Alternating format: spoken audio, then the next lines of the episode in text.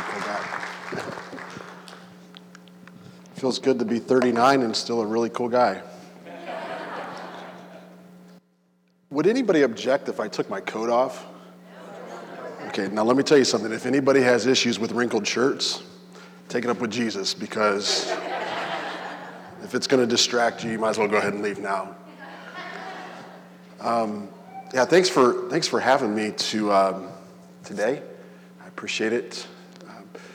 Pastor Palmer, I know you you have been in good hands um, the last several months with him, and it's so glad to hear that now you have a full-time pastor on the way. I uh, I actually grew up here in North Hill, and so uh, going back, Evangel celebration. You guys have had a, a wonderful history and legacy as a great church. And my prayer will be that, uh, that maybe even some of your best days will be ahead of you as your new pastor comes and his wife. And uh, just seems like there's just even an, uh, an, an, atmosphere to, to receive them and uh, already to accept their leadership. So. You can take your Bible. I'm going to kind of be all over the place today. I'm not going to speak from one uh, particular passage. So I'm going to kind of be all over the place today. Pastor Palmer was very thorough when he sent me uh, directions about today.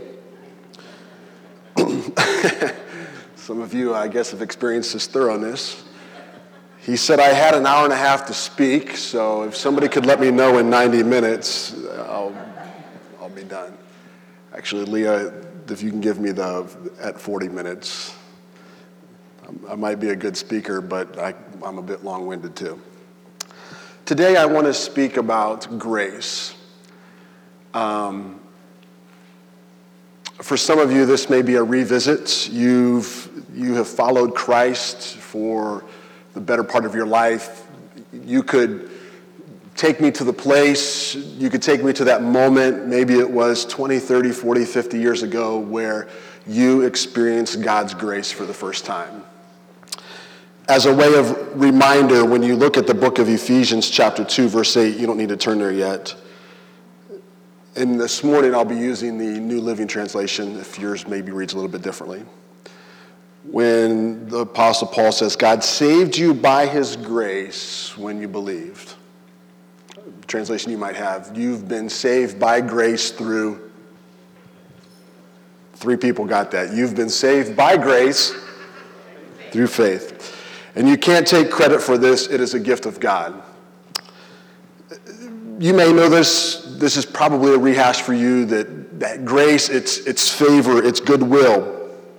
It's, it's, it's an unmerited gift. It's something that we cannot we can't earn. No matter how hard we try, we can't earn it. We can't, we can't do anything that's going to cause us to have, to get more of God's grace or less of God's grace. It's unmerited. It comes because of nothing that we've done. I read a story uh, about Mayor LaGuardia in New York who had this, had this history of going out late at night and walking amongst the streets and being amongst the people and things like that. And one night he goes out uh, and he, he stops by the night court and decides to hold court. And uh, he goes in and he sits down, and there's this little old lady that's been brought into court. There's charges kind of being pressed against her. It was, it was uh, people were poor around the city and things like that. And this store owner was pressing charges against her for stealing bread and it was something that was just, uh, you know, it was like $10 worth of bread or something like that. And uh, no matter what they did, they couldn't get the store owner to drop the charges. Listen, we got to teach her a lesson. If, if we don't teach her a lesson, then, lesson, then everybody else is going to think that they can just come by and steal bread, and we just cannot do that. So uh, we've got to teach her a lesson, and they couldn't get her to drop the charges. And so, uh, so the mayor uh, asked the lady, he said, Well, it's going to be 10 days in jail or $10. What are you going to do? And she said, I'm going to do uh, $10. Before she even had said that she was going to accept the $10, he had reached in his wallet and he had pulled out a $10 and he said, But I'm going to pay your penalty for you. And he puts a $10 plate, $10 in, a, in, a, in the bucket. And uh, he proceeds to tell every single other person in the courtroom that they are now going to contribute back to this lady as well. And he said it's a shame that there would be somebody in our city that would be this poor that they would have to steal bread. So we're not going to allow her to steal bread anymore. So every single one of you cough up 50 cents, including the guy that had pressed the charges. And when it was all said and done, the judge had paid her debts and she walked away with $47.50, including from the store owner who was pressing the charges. Charles Spurgeon said this. He said, You've not given me what I deserved. You've given me what I needed. Some of you could tell me your story of before you received God's grace. You could tell me your story, and even to today, maybe it was 20 years ago, maybe it was 60 years ago, who knows what it was, maybe it was last week. You could tell me your story, and, and, and you know, you know that moment when you experienced God's grace that you did not get what you deserved, you got what you needed in that moment. This morning, I don't want to focus so much on God's grace as it relates to salvation, but I want to focus on what God's grace means to us after we've received that grace. Take your Bible, if you would, and turn to 2 Corinthians chapter 5.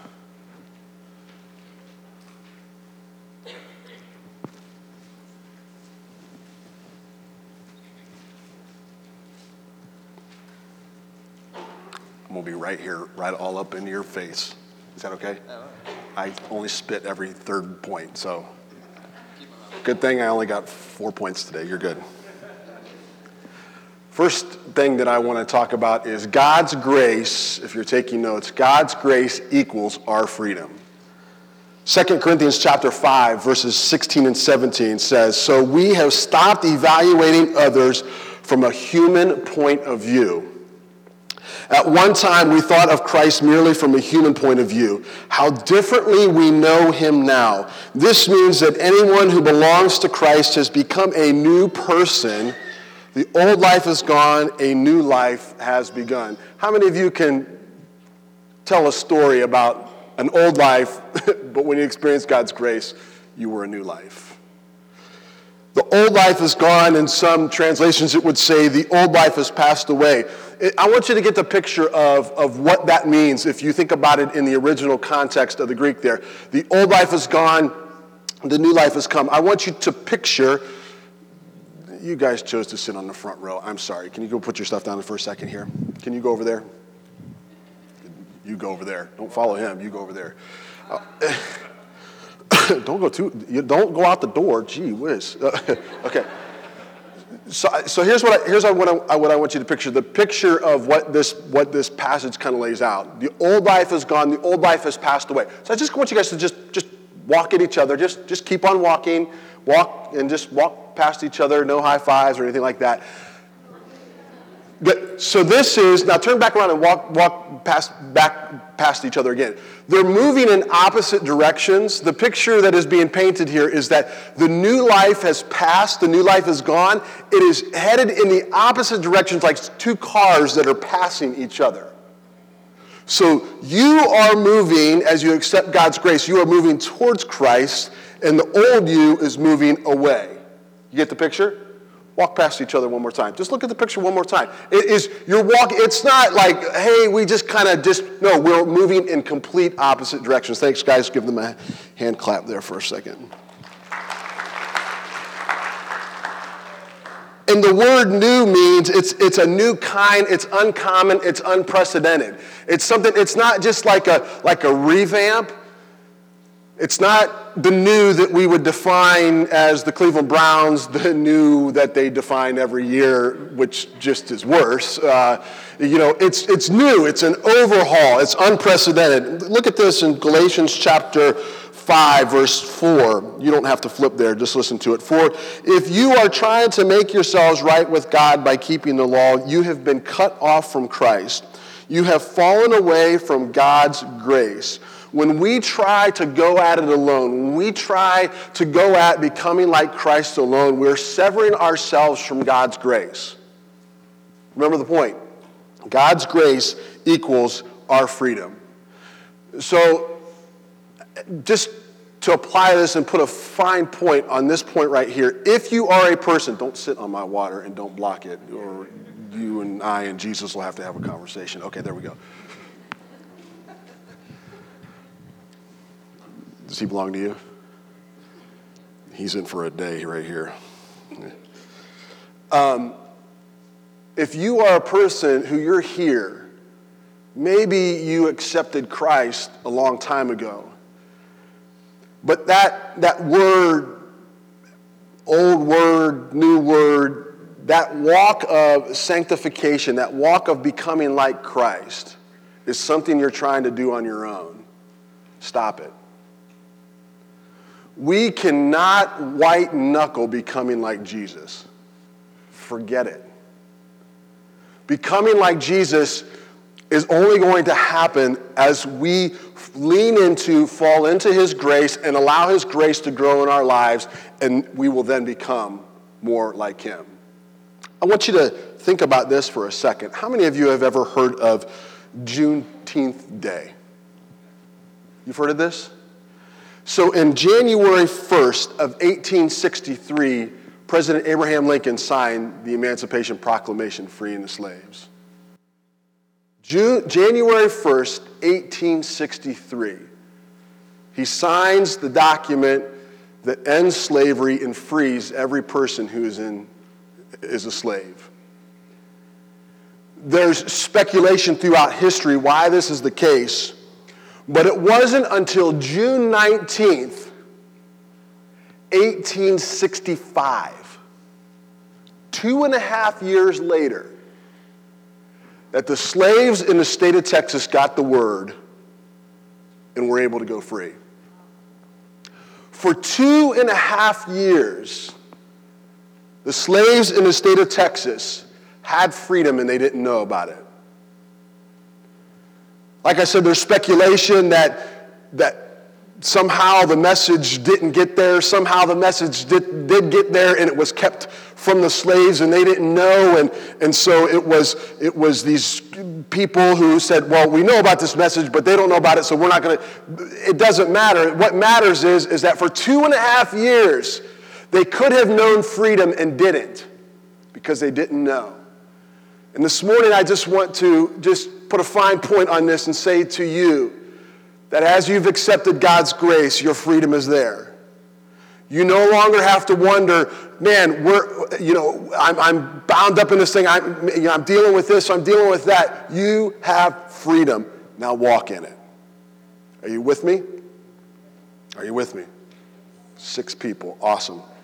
We'll go up to 12 on the next point. God's grace equals, second point, our commitment. The fact that God has shown us His grace is reason in itself for us to commit to becoming like Him. Take your Bible and turn to Romans chapter 6, real quick. When, when you're there, give me a, I'm there.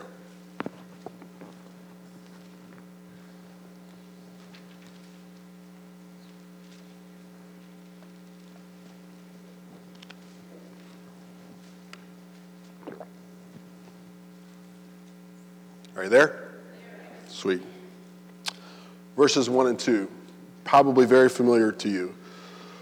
Well, then, should we keep on sinning so that God can show us more and more of His wonderful grace? Of course not. Since we have died to sin, how can we continue to live in it? Should we go on sinning? Should we keep on sinning? That phrase, keep on sinning, has this idea of staying within something, staying in it, staying there. Should we keep on doing this? It has this picture of I'm still taking up residence there, and the scripture saying, no, you've experienced God's grace. Now it's time for us to make a commitment. Are you with me? All right, so I need some volunteers. You three will do.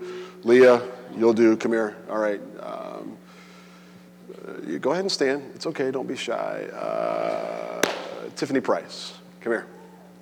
I'm sorry. You're, if you're a familiar face to me today, I'm, you're getting picked. So, which one of these is worthy of playing Jesus? let's not vote on that one. You are. Go over here. So I want you to I want you to picture this for just a moment. Just stand right there. Good. Thanks, Jesus. Um, I want you to picture this for, for just a moment. Be patient and don't make faces behind my back. Okay. I want you to picture this for just a moment. For the longest time, as a part of my walk with Christ, I used to think of my, my walk with Christ uh, just as a, you have to fit into a certain criteria to be a Christian. I had to act a certain way, I had to look a certain way, I had to talk a, certain way. And if people did not act, talk, and, and, and look like I did or believe what I did, then somehow we were in different ballparks. Are you with me? And I continued to, to walk in my journey with the Lord and, and, and walk with Him and walk with Him. And, and I began, and then somebody a couple years ago painted a completely different picture for me they painted this picture of, of less of, of my relationship. They defined it as where i was at is my relationship was kind of like this box. It was this rectangle. If you fit inside of this box this square which meant you looked like i did and talked like i did and believed what i did and, and acted like i did then we were all cool. That was it. It was we were all in there and we were all christians. We were all good they painted a different picture for me and said, well, what if potentially we took away the box, we put a dot on the page, and a bunch of arrows that were pointed towards that dot? Are you with me? Okay, so I want you to see this just for a second. You're still good, Jesus, right? Okay, so come here a second. What's your name? Caleb. Caleb. All right, Caleb, I want you to stand here and I want you to just look at Jesus. Good job. All right you, you belong to Jesus, right? Yeah. Okay, so look at her. All right. All right. And then, and then I want you to come up here because you're probably a lot like Jesus. We, we hope and pray. And then you can just stay right here. So I used to think, if you're with me, that as long as we were all together in the same little particular area, it's okay, I'm safe. Um, that if we were all in the same particular area, we looked alike, talked alike, believed, and everything like that, that we, we were cool, we were all Christians. I began to picture it, though, this way. What if we're all pointed in the direction of Christ, we're all on a journey to become like Christ, but we're all at a different spot in our journey of becoming like Christ? So there were going to be people that were going to look and act and talk a little bit differently than me because they were a little bit closer to Christ than I was. But then there were maybe there were people that were as they were a part of their journey and they we were, we looked and probably talked and believed and acted very similar because we were at a very similar place in our journey with Christ.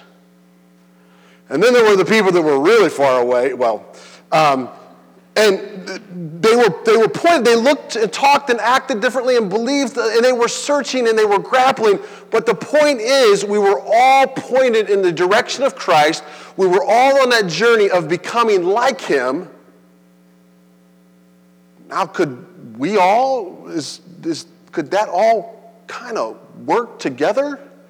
We didn't have to act alike talk the same, things like that. We were in the pointed in the direction of Christ to become like him. And then we, you know, there would be points where maybe there would be people who would, who would walk along the journey and don't get too ambitious now. I'm becoming like Jesus. I'm just going to go right past on everybody. And we were all going, and even along the way, that's the goal. Okay. Even along the way, we would we would pick up people along the way and we would link arms and we would be becoming like Christ together. Are you with me? That became much more, I guess, pleasing to my palate because I'm like, wow, you don't have to talk like me. You and I can believe a little bit different as far as it relates to Scripture we're not going to, the one thing we have to agree on is that Jesus is the only way to heaven. We have to agree on that. We have to agree there. But you may believe a little bit differently than me as it relates to when Jesus is going to come back. You may believe a little bit differently than me as it relates to alcohol or, uh, or divine healing or whatever, but we're all working out our salvation with fear and trembling, and we're all just trying to become like Christ. And we're all trying to do it together. Are you with me? You guys can sit down. So the commitment this morning is the commitment this morning is is God's grace equals our commitment to to centering our compass on him, centering our GPS on him and seeking to become like him. Are you picking up what I'm laying down this morning? Galatians 2:21 says, I do not treat the grace of God as meaningless, for if keeping the law could make us right with God, then there was no need for Christ to die. Another translation says, I do not nullify the grace of God. The word, the word nullify means to, to really to, to put aside, to disregard. Uh, it's, that, it's that commitment that we make is to continue to hold God, God's grace as holy and sacred as we're moving closer to Him. We keep holding it holy and sacred as we're moving close to Him because that we're committed to doing that. We're committed not just to receive all the grace that we can receive from Him, but we're committed to becoming like Him. Point number three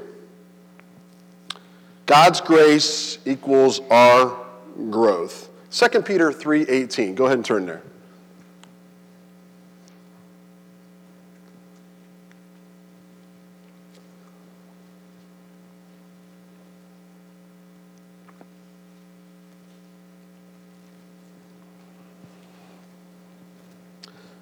Are you there? 2 Peter chapter 3 verse 18 says, "Rather you must grow in the grace and the knowledge of our Lord and Savior Jesus Christ. Rather you must grow in the grace and knowledge of our Lord and Savior Jesus Christ.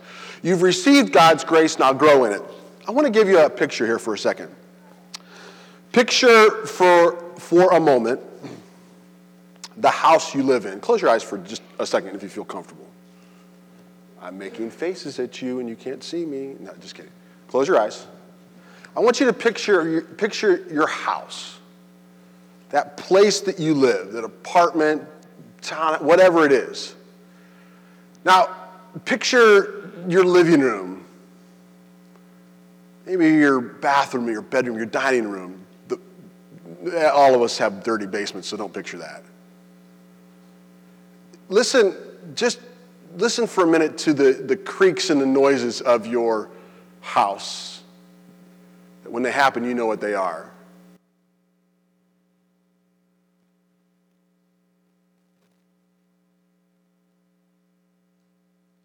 What does it sound like when the garage door goes up?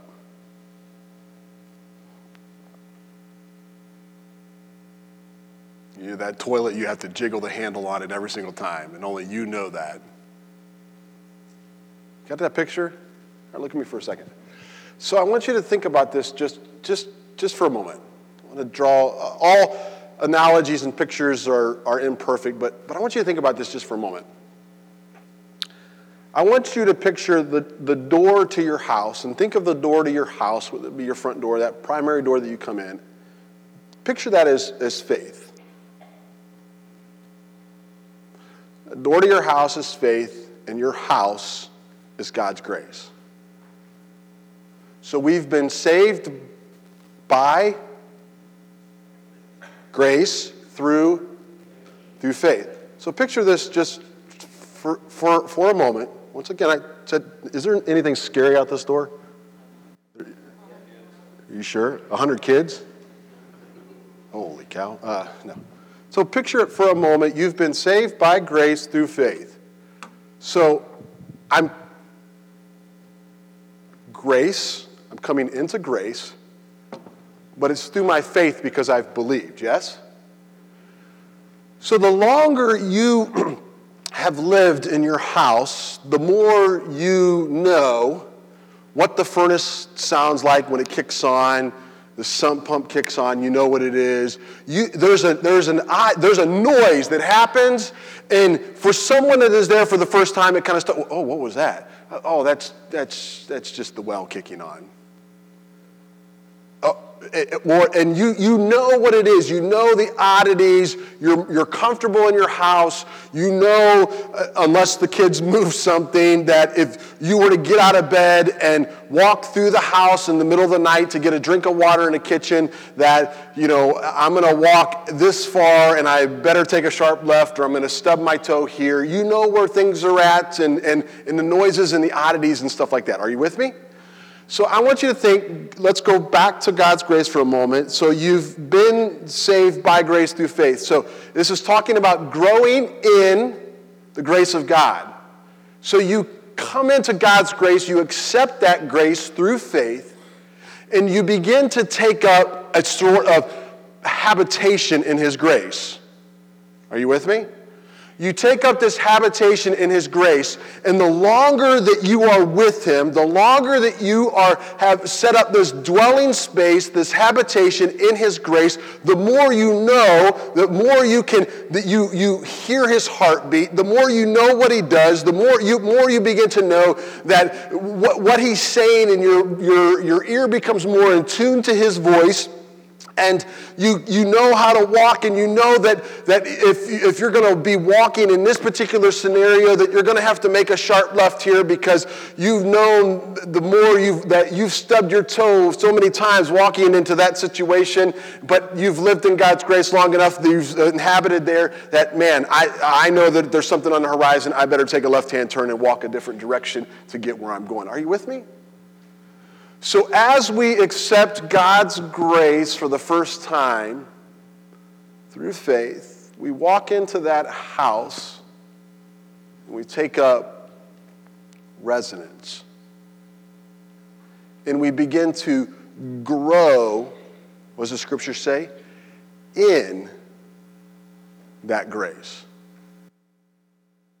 Our growth is going to be, we're going to become more comfortable with Him in His presence.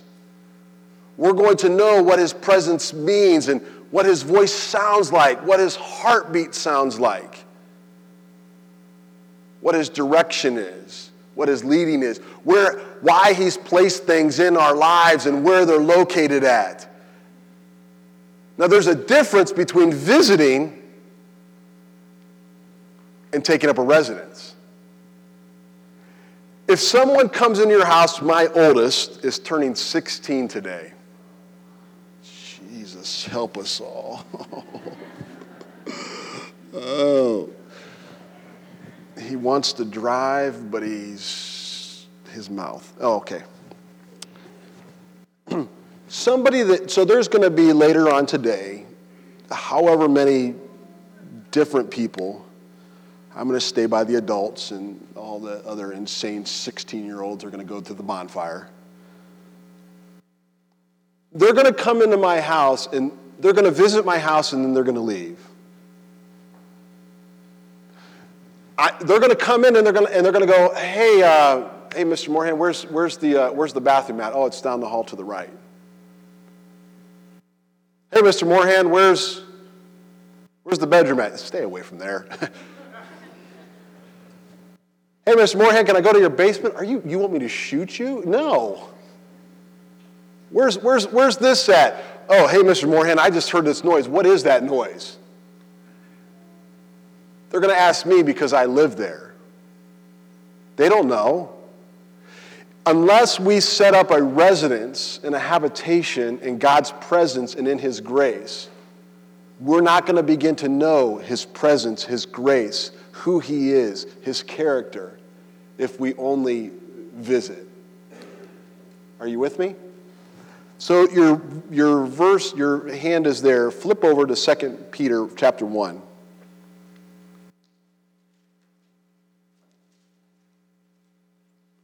Verse 2.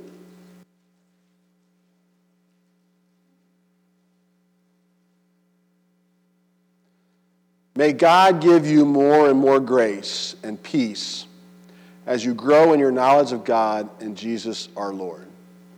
May God give you more and more grace and peace as you grow in your knowledge of God and Jesus our Lord.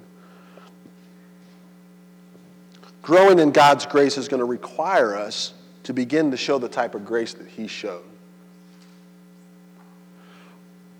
The closer we become to Jesus, there's going to be a lot of evidences there. You can go to the book of Galatians. It's going to be evidenced by the fruits of the Spirit. There's going to be a lot of evidence that you are growing closer and closer to Jesus. The two I want to focus on from this particular passage here is grace and peace. The closer we become to Christ, there should be more peace and more grace in our life. Notice I said there should be more peace. That's not, I'm not saying that there's going to be less junk. Sometimes, in some cases, there might be even more and more junk. There might be fights, battles. There's not, there may not be less sickness. There may be more sickness. We never know. I'm not saying that. There may be more trials. There may be more storms. I'm not saying that. The closer we become to Christ, though, it's not that the trials, the storms, the struggles, and all that stops. It's that the peace that we experience in the midst of those should become more and more. And that we're able to settle into that peace in spite of the place that we're in. The second thing is, is that He will give us more and more grace and peace. So we should there should be the evidence of more peace there, but there should also be the evidence of more grace. The closer we become to Christ, the more gracious we should be. The closer we become to Christ, as we've lived in his grace, the more gracious people we should be. Our words should be softer with people our actions towards people should be softer. I'm not saying there, there is that place in Scripture. I'm not saying that there should be that lack of potential confrontation or, or situations where you have to address things. I'm not saying, I'm not saying that at all. What I'm saying is, is in the, even in the midst of those confrontations and those situations, there should be more of a tone of grace to our voice. Even the Scripture says we should speak the truth, but we should speak it in love. So there will be moments where we have confrontation, but we should be able to look back where we were and where we're moving to and see that the way I handled that confrontation there is not the way that I'm handling that confrontation now. How many of you guys have one of those people in your life? Maybe it's a boss or a parent or a mentor or somebody where they can scold you, they can kind of correct you.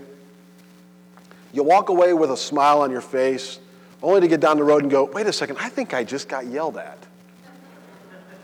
Anybody have any of those people? I have a couple of those. I, I, I walk away and I'm going, wait a second, they just yelled at me, and I liked it. Grace. Our life the more we live and grow in God's grace, the more grace and peace that should be evidenced in our life. The last thing that I want to talk about here is God's grace equals our strength. So you have, first of all, that God's grace equals our freedom. The second thing you have is that God's grace equals our commitment.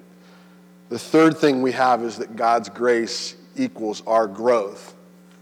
And the last thing is, is that God's grace equals our commitment. 2 Timothy chapter 2 verse 1 says, "Timothy, my dear son, be strong through the grace that God gives you in Christ Jesus."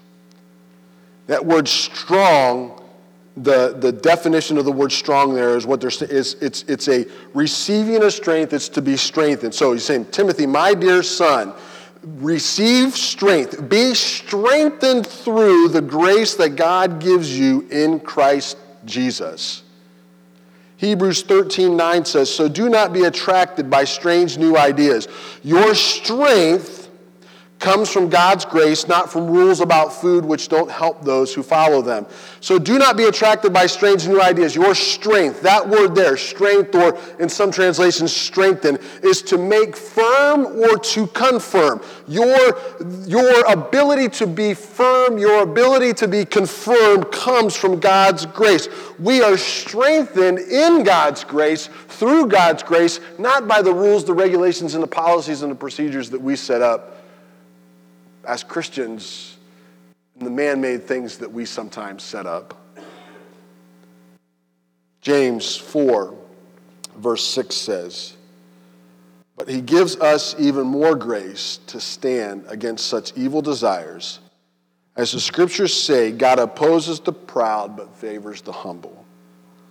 Even more grace or some translations say just say more, but he gives us even more grace. Some translation says, but he gives us more grace. It's the Greek word megas, mega. Gives us big grace, lots of grace to stand against such evil desires. Take your Bible. This is the last scripture we're going to focus on today, and I'm rounding third and heading home. 2 Corinthians chapter 12.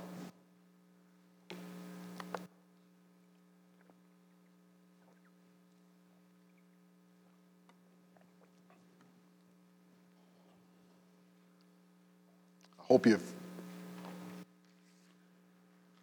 hope you're grabbing some little nugget of truth that you can take away today. 2 Corinthians chapter 12, verses 8, 9, and 10. Are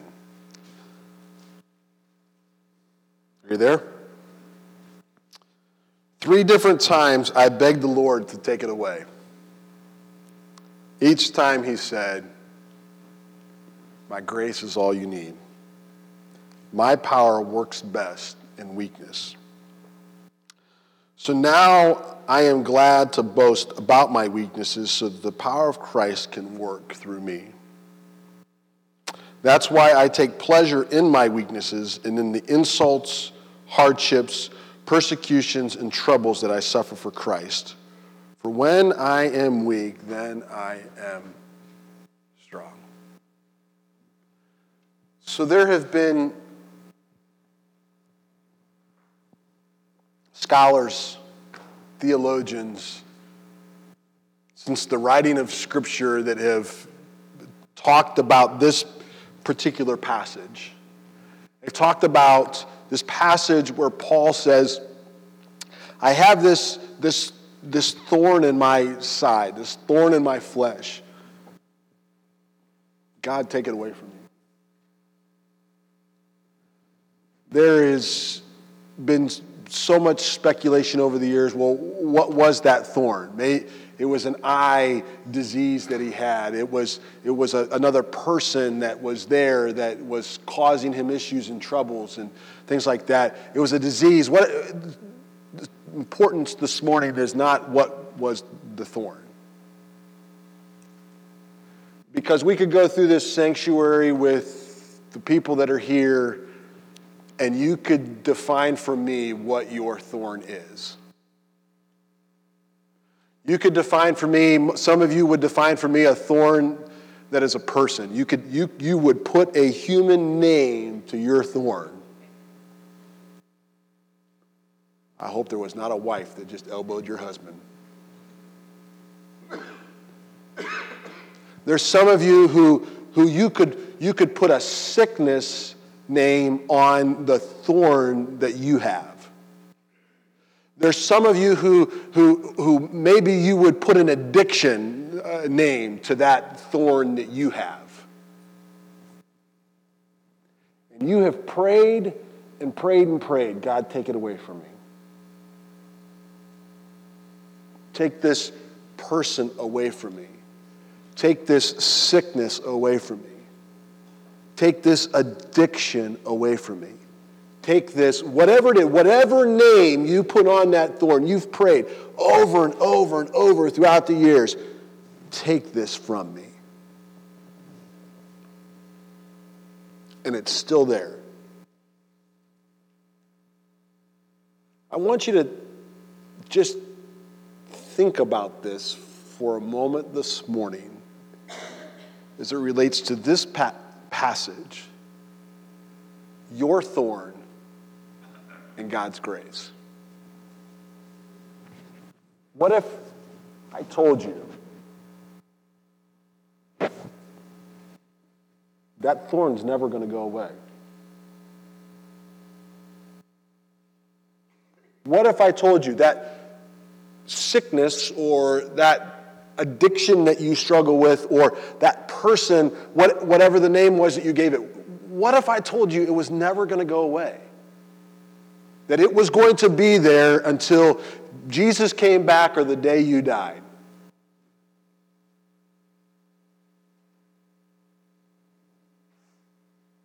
Discouraging? You mean I'm going to you mean I'm going to fight with this?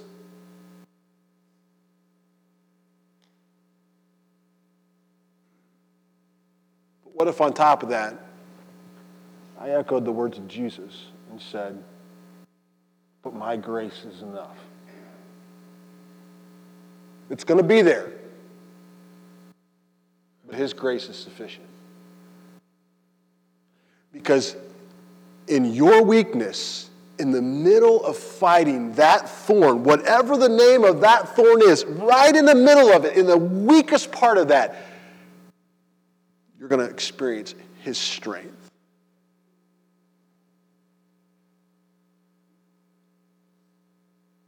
Discouraging anymore? Does it give you a little giddy up, a little oomph in your fight to know that His grace is sufficient? That, that, that you're going to fight through that. His grace is sufficient, but you're fighting through that. You're becoming more like Christ. And what is two things that are evidenced by our becoming more like Christ? Grace and His grace is sufficient, but you'll know more and more peace in the middle of the fight. So, can I encourage you today? Can I encourage you today to no matter what the thorn is, no matter what it is, no matter what name you put on it, as we talked about it two minutes ago, do not be discouraged in the fight. Do not be, be overcome by the struggle. Do not be overcome by the, by the fight and the struggle and the, the wrestling that you're in. But know this morning know this morning and allow this morning the words to leap off the page and become more than just words on the page, but allow them to become an experience for you and allow God's voice to whisper in your ear My grace is all you need. Because His grace equals your freedom. His grace equals our commitment his grace is our growth, and His grace is our strength. You've experienced it, now grow in it.